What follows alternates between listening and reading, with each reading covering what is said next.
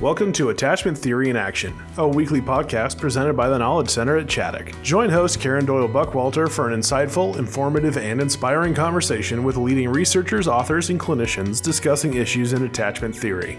Today, Karen concludes her discussion with professor and author Dr. Carol George on her work in developing the Adult Attachment Projective Picture System. Hello, everyone. Welcome back to the Attachment Theory in Action podcast. I am your host, Karen Doyle Buckwalter, joining you here from Chaddock for another great and exciting, I hope, episode of the podcast. Today's guest, I am absolutely thrilled to be able to introduce you to. And for those of you who are familiar with attachment research, her name is going to be very familiar to you. Today, I am going to be interviewing Dr. Carol George, and we are going to be talking about the AAP, which stands for the Adult Attachment Projective. But first, before she joins us, I want to give you some information about her really esteemed background. Dr. George uh, is a professor emerita of psychology and a distinguished research fellow at Mills College in Oakland, California, where she has co directed for 21 years the Mills College Infant Mental Health Program. Dr. George is an internationally renowned attachment expert and teaches courses and training in attachment theory and assessment. She received her doctorate in developmental psychology from the University of California at Berkeley in 1984. Dr. George developed the adult attachment interview with Drs. Main and Kaplan.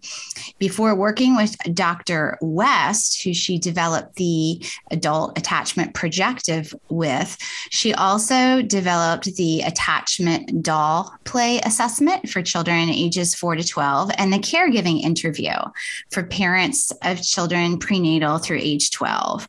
The development and validation of these assessments helped her in terms of her development of the AAP or again, adult attachment projective. Dr. George has read researched many aspects of attachment. She's written many research articles and book chapters on adult and child attachment and caregiving.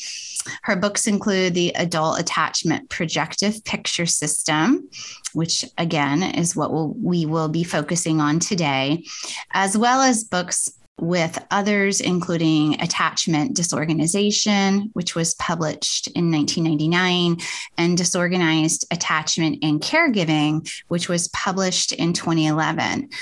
In addition to all of this, she's the assistant editor and on the editorial board of Attachment and Human Development and director of the International Adult Attachment Projective Training Consortium. Dr. George does extensive clinical consultation, integrating attachment in treatment across the lifespan. Many of our listeners know how much I love the adult attachment interview and my own training and use of it. Uh, so this is got me kind of walking on cloud nine that we are going to be able to have Dr. George with us on the podcast today. So please stay tuned. Our interview will be coming right up. Supporting children and families who have experienced great loss and endured extreme trauma is a daunting task. At Chaddock, we have the experience and the longevity to understand the type of support needed to keep the best and brightest engaged with this work. This July, the Knowledge Center at Chaddock launches the Developmental Trauma and Attachment Institute for helpers who seek to be rejuvenated and revitalized in their work with children and families. This type of renewal and confidence is a natural byproduct of gaining specialized knowledge, advanced skills, consultation, guidance, mentorship, and most importantly, being in a community providing the experience of being seen and understood. We have designed an experience and a soft place to land where all of these needs will be met in one central place. For more information on the Developmental Trauma and Attachment Institute, to join the waitlist for more information, or to sign up, visit tkcchaddock.org. Hello, everyone, and welcome back to the Attachment Theory in Action podcast. I'm Karen Doyle Buckwalter, your host, here to continue my interview with Dr. Carol George about the adult attachment projective. Dr. George, thank you for continuing this conversation. My pleasure. Yes. Well, the adult attachment projective, we talked quite a bit in our last episode about some of the other attachment related assessments and measures that informed uh, your development of the AAP. I'd like to talk more, spe- get into more specifics now about these seven pictures and, you know, what they're uh, designed to do and what you have found about the narrative that people give you about these pictures and whatever you can tell us, because I am just fascinated. Okay, great. Um, and also, please uh, jump in with specific questions. Uh, I might say as we start this second con- part of our conversation, yes, that uh, there's what I consider a really nice description of the AAP. You know, we write and things change over time. Uh, that appears in a, a, recent book that Everett Waters and his colleagues uh, published in 2021 on assessments in attachment. Um, and so I would recommend that uh, readers might start with that since it summarizes a lot of, yes. of, other articles and papers yes. that we have written. Um, so the pictures, the history of the pictures was uh, just a little bit more of history was before my time. Uh, Malcolm West was working with his colleagues in Calgary, uh, and there there were there was the idea because he was um, in his lifetime trained in psychoanalysis and, and uh, free response friendly um, to use stimuli to um, to elicit responses. And this is also really popular in neurophysiological research with fMRI research um, in today's world. And so there were more pictures. I wish I could tell you which what they were, but unfortunately, when Mac retired, everything was left behind in his office in Calgary, and um, they, anything that happened before I came on the scene is irretrievable. Uh, but I can tell you, as we have these seven pictures, they were drawn to depict attachment events. So, for listeners who are familiar with the TAT, uh, the TAT are uh, very emotionally evocative stimuli, but there was not any particular uh, theoretical basis for why the TAT pictures were selected. In fact, I believe many of them were selected out of magazines that were appearing at the time of its development. So, Mac and his colleagues went to great lengths to capture the fundamentals of attachment theory, which, as far as John Bowlby was concerned, were um, stresses on or threats to the attachment relationship. So that would include being alone, um, we have pictures, four pictures that capture individuals alone. Uh, a girl standing at a window, for example, or a, a male figure standing at a cemetery headstone. Um, loss is another topic. Uh, yes. Uh, separation, which is my favorite John Bowlby volume. If you haven't read Separation six times, then go back and reread it. It's a just it's so coherent and such a beautiful explication of separation and fear, which he then used to launch the Lost volume. Um, the uh, the pictures also depict uh, relationships, so uh, potential uh, illness, which would be our ambulance picture, mm-hmm. Uh, or uh, separation in the context of being with a, with another person, which is our bed story. We know that children's bedtime. Um, yes. You know, they have monsters under the bed. Uh, it's a very scary time for young children. So the bed story evokes fabulous stories. Um, the the pictures were drawn to. So those are just examples of some of the pictures. Again, they are um, all of the pictures are shown in our book that we published in 2012 on the adult attachment projective. They, people can see all of them. Mm-hmm. Um, the pictures were drawn to be ambiguous, which is really needed in a, a, a free response stimulus. Um, so there are no facial expressions. The line drawings are as ambiguous as you can get. Um, so that they can actually be responded to. They, they portray attachment across a lifespan. Uh, Bowlby talked about that. Ainsworth stressed that, that attachment is a lifespan construct. So we have uh, children uh, all the way to uh, an adult, sort of older, which most people in the world see as a grandmother figure in the ambulance. So we're trying to capture a wide range of not only contexts, but places along the lifespan where people have experienced uh, attachment. Yeah, so these pictures um, are designed to activate the attachment system parts exactly. of the attachment system related to like separation, solitude, fear, death, and then the lifespan component that you know both we talked about from the cradle to the grave. You know this this matters. So, wow, amazing! And That's we amazing. They were ordered in a way that we thought was reasonable. based on with define reasonable uh which means progressively more activating is that it right? does. We, okay. want progressively more activating and uh as the strange situation is progressively more activating. Yes. It, we are grateful to our colleague Anna Buchheim at the University of Innsbruck, Austria, who actually subjected that that um, subjective assumption to examination using functional MRI uh-huh. and did find in her research uh, with typical clients that there were brain activation patterns over the course of the administration of the AAP that uh, actually demonstrated increasing uh, activation of distress. So thank you, Anna, for that. yes, yes. It's just just a side note. It's just remarkable when Bowlby wrote about these things, how early he wrote about these things. And we continue to have hard science, such as the example you just gave, support these ideas that he had that just never ceases to amaze me. It's wonderful. He was brilliant.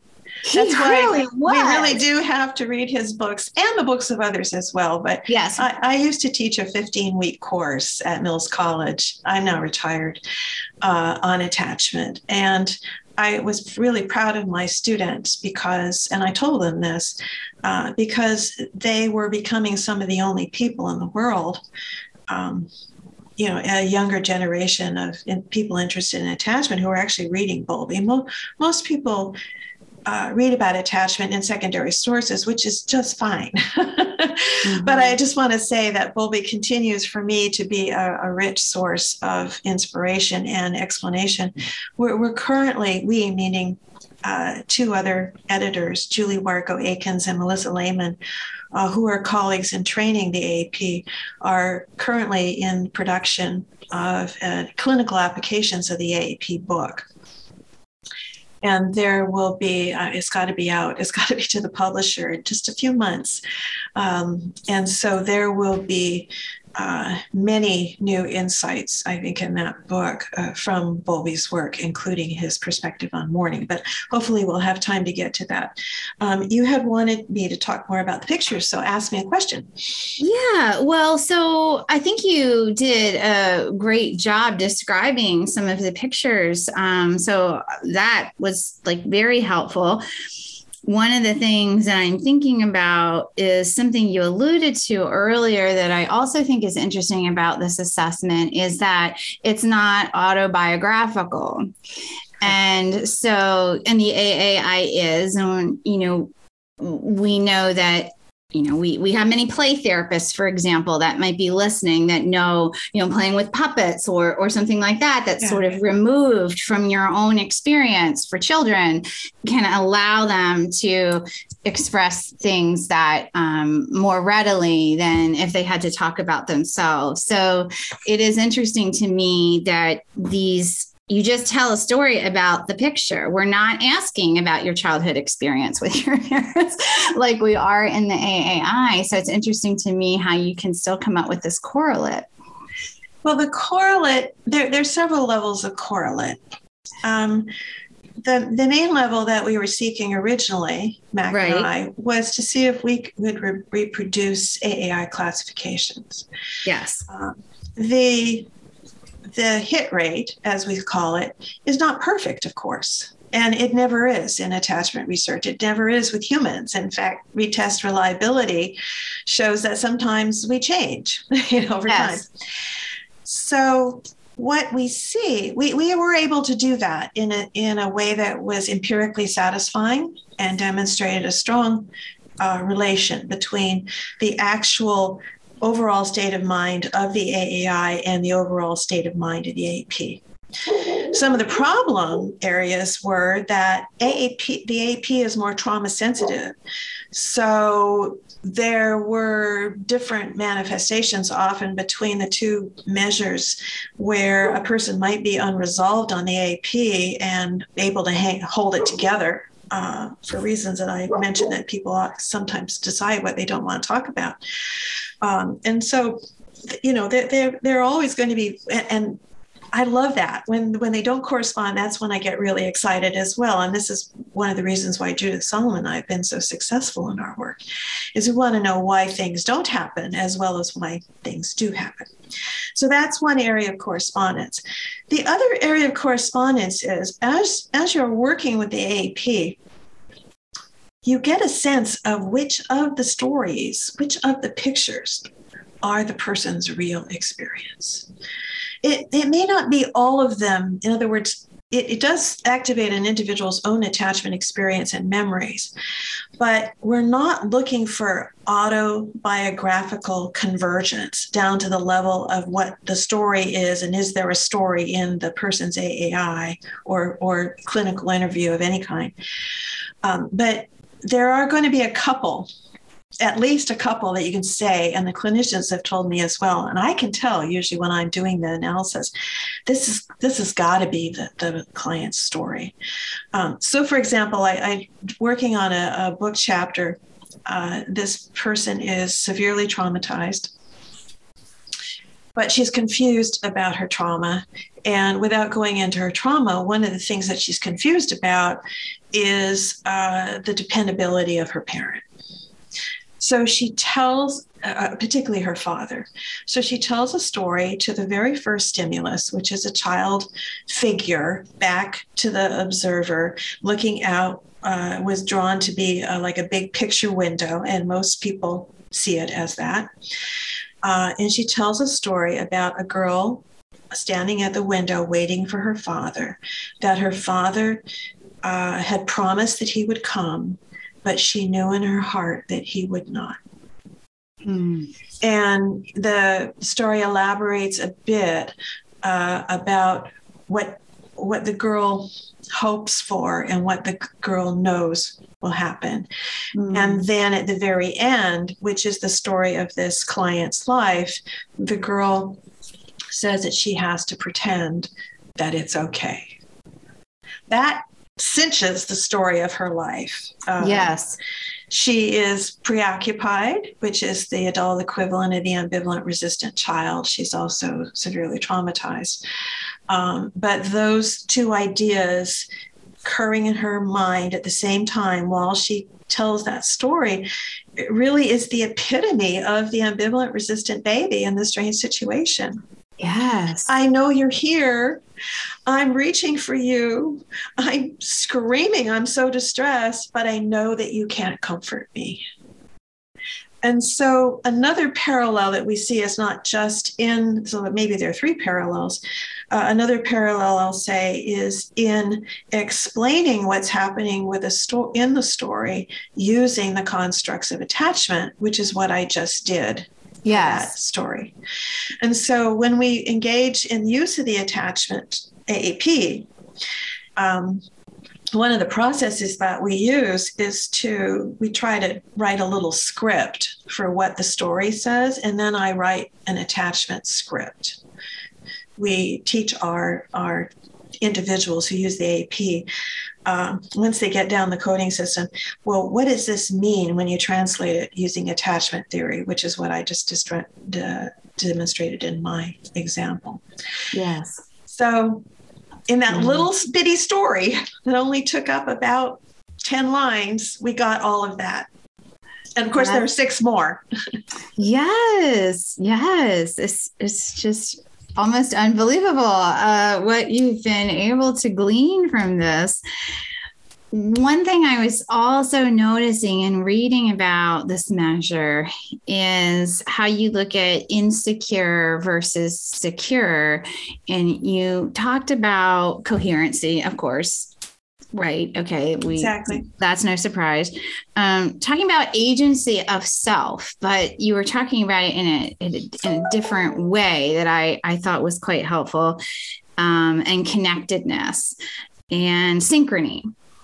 And so when when you're alone i'll just jump yes. in. When yes. you're alone and your attachment system is activated the goal is to do something about it because you're alone uh, which we call the agency of capacity to act. Uh, and that could uh, be constructive behavior of removing the distress or removing yourself constructively from the source of distress. Um, it also could be getting in contact with an attachment figure. Um, another goal the, the maximal goal in order to establish rebalance is to repair, integrate. And so that form of agency uh, is demonstrated in the stories by thoughtful consideration about what's going on in the short amount of time, uh, or an attachment figure stepping in and after you've reached, or maybe the attachment figure didn't even need a signal notice that you were distressed and providing comfort. So that's our agency, and that is coded on the alone pictures, a very important aspect of self. Uh, both from uh, there's developmental evidence for that, and also it's a topic in psychoanalytic theory. Um, the connectedness idea says that when you're alone, do you have a representation of being connected to other people? That you can talk about, that you can specify.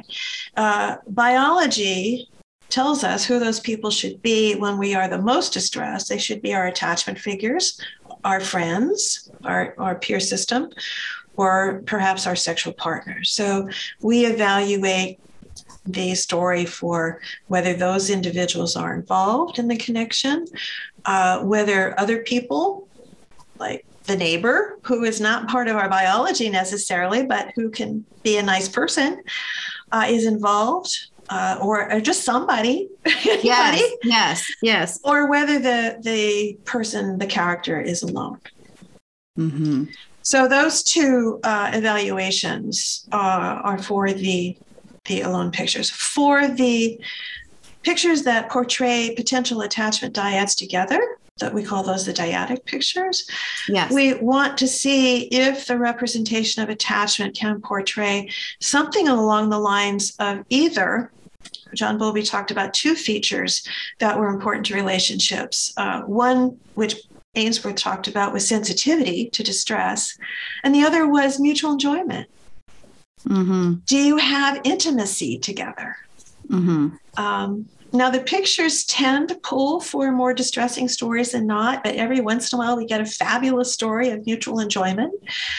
Um, and so that those are those dimensions that that we've uh, you listed and I described are called the content coding, and then of course we code defensive processes for all of the um, the pictures. And one of the defensive processes is the segregated system, so that we can actually see. It's kind of like a black hole in a way. Can you see evidence of the trauma? Uh, and those individuals who name the trauma, and not everybody who has had trauma names it, but they're more likely to name it in the AP than they are the AAI. Um, I only know about what I've said formally based on uh, clinicians' reports that some people still kind of can package it up, but those people who are not able to to uh, either integrate or contain their trauma are the people who are put in the unresolved group. Now, one of the things that we've done in the AP that will be uh, uh, imagine a prominent feature. There's the dog again. Shush uh, of the new the new book is Bowlby talked about different kinds of mourning, and Mary Main and others who followed her with the AAI have only captured one type of mourning, which she has termed unresolved. John Bowlby never used that word. Uh, and I find it interesting that unresolved attachment, the way that we define it in the field, again through the AI, does not correspond with uh, the measures that people in the field of mourning use to uh, to measure whether a person has completed mourning or not. Um, but Bowlby was interested in uh, three kinds, uh, three type, two types of mourning, one of which has two categories. Uh, one type, the one su- overarching category is chronic mourning, unresolved as part of that. The other is something called preoccupied with personal suffering, which is a state of mind that uh, describes a person's hypervigilance and, and preoccupation. Uh, it's almost like a PTSD state. The world is dangerous, and this is how I, I see my world. But they have not completed the process of mourning trauma.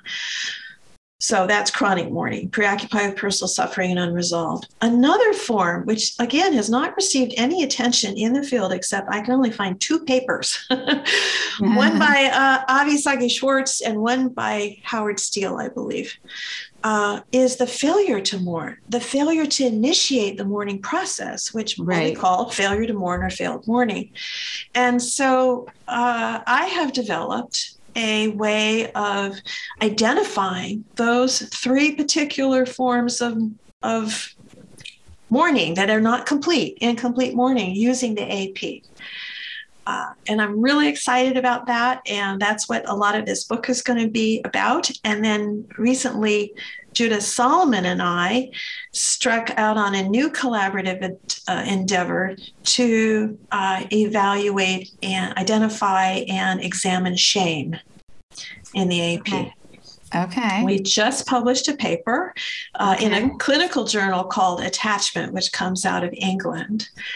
Uh, using the AAP, particularly using the most distressing story in the AAP, where shame is more likely to be evidence than any of the other pictures. It's called Child in the Corner, and the child is literally cornered. Mm-hmm.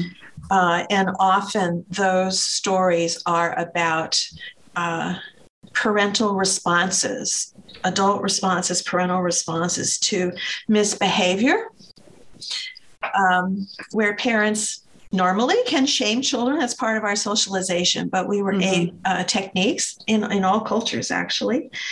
But we uh, developed a system to try to differentiate, and this is very new and it needs a lot of work, but to try to differentiate what we call normative shame situations and uh, shame situations that may lead to what we call in the field toxic shame. So that's these are very, two new wrinkles in the AP. Yeah, and that's intriguing and important work for sure. Looking at those, that's exciting. Yeah. Well, I would imagine that our listeners are have their curiosity really piqued about how they might use this in clinical practice because a lot of our listeners are in clinical practice. So, what what would individuals have to do to learn how to use the adult attachment projective and um, what would that process be and where could they find it i'd like you to be able to share that before we wrap up today perfect um, so we have a website it's called attachmentprojective.com it's not AAP. That was taken by the American uh, Association of Pediatricians. so attachmentprojective.com. And uh, I don't know if you have written materials for your listeners, but they could write it down or you could write mm-hmm. it down mm-hmm. for them. Mm-hmm. And it describes uh, everything that's available to date uh, using the AAP. And, and, the most important piece of that uh, website in response to your question is the training. So there are trainings, the trainings are done all online. Okay. Um, and we were doing that well before COVID because we do trainings internationally, and this uh, alleviated people having to travel and yes the expense.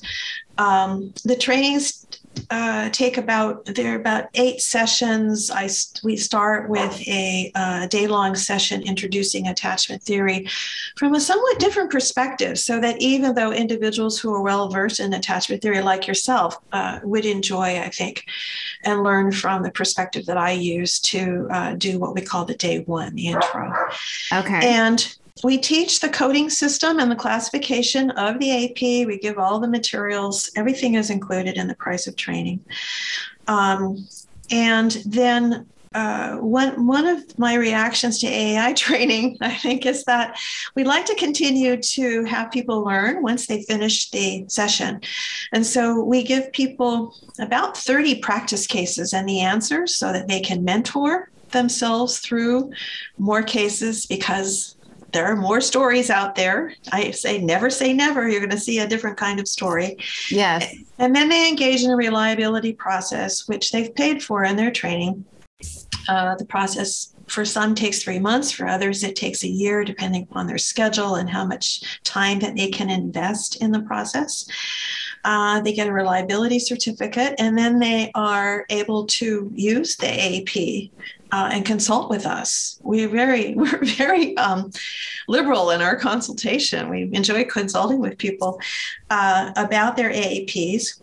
One of the, the things that we ask people to do is not code AAPs for other people because what we do in reliability is get a convergence on the classification, but we don't check all the codes and you can kind of get the right answer sometimes for the wrong reason so to speak yes. so if one want and that and that works usually fine in your own clinical practice. But if one wants to enter the world of, of doing this for others, we ask people to become a master judge. Uh, and some of those people will become a trainer, but most of them just decide to become a master judge, uh, where, where we know that everything that is coded is, is really in line with um, the people who invented this measure. Um, the other thing that we have been doing recently, I have uh, three, four consultation groups where we invite people who have completed training. You don't have to be a reliable judge. To uh, engage with a group of about three other people. So they're usually five of us, sometimes they're four of us. Bring your AAP. We all code it together again to practice. I guess I'm still a professor in that way to, to practice our coding. But then it raises uh, lots of questions about the client and how the coding system is is providing a window to that client.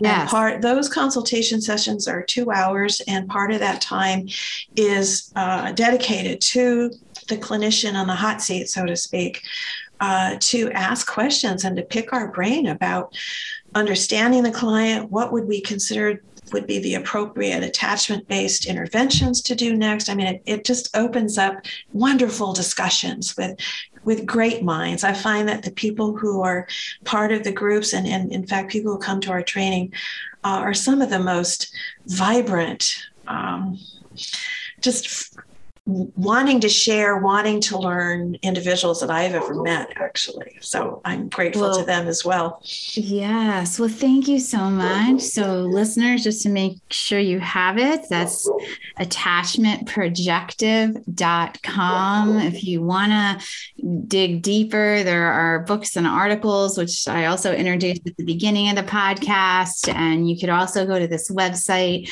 to find out about training. So, Dr. George, thank you so much much for being here with us today and having such a beautiful discussion about not only the AAP, but just some of the history of attachment theory. It's really been wonderful. Great. Thank you. And I'm accessible by email. My email's on the uh, website and um, I welcome people to email me and reach out. If you have questions or thoughts, I'd love to hear them. Perfect. Thank you so much. All right. Thank you for today. Thank you for joining us for this edition of the Attachment Theory in Action podcast. Please follow our site, tkcchaddock.org, or subscribe wherever you listen to podcasts for future episodes. If you enjoy our podcast, please leave a review and share with your professional network. For additional resources, training opportunities, and blogs, please visit tkcchaddock.org. We hope you'll join us again as we continue to explore the world of adoption, trauma, and attachment theory.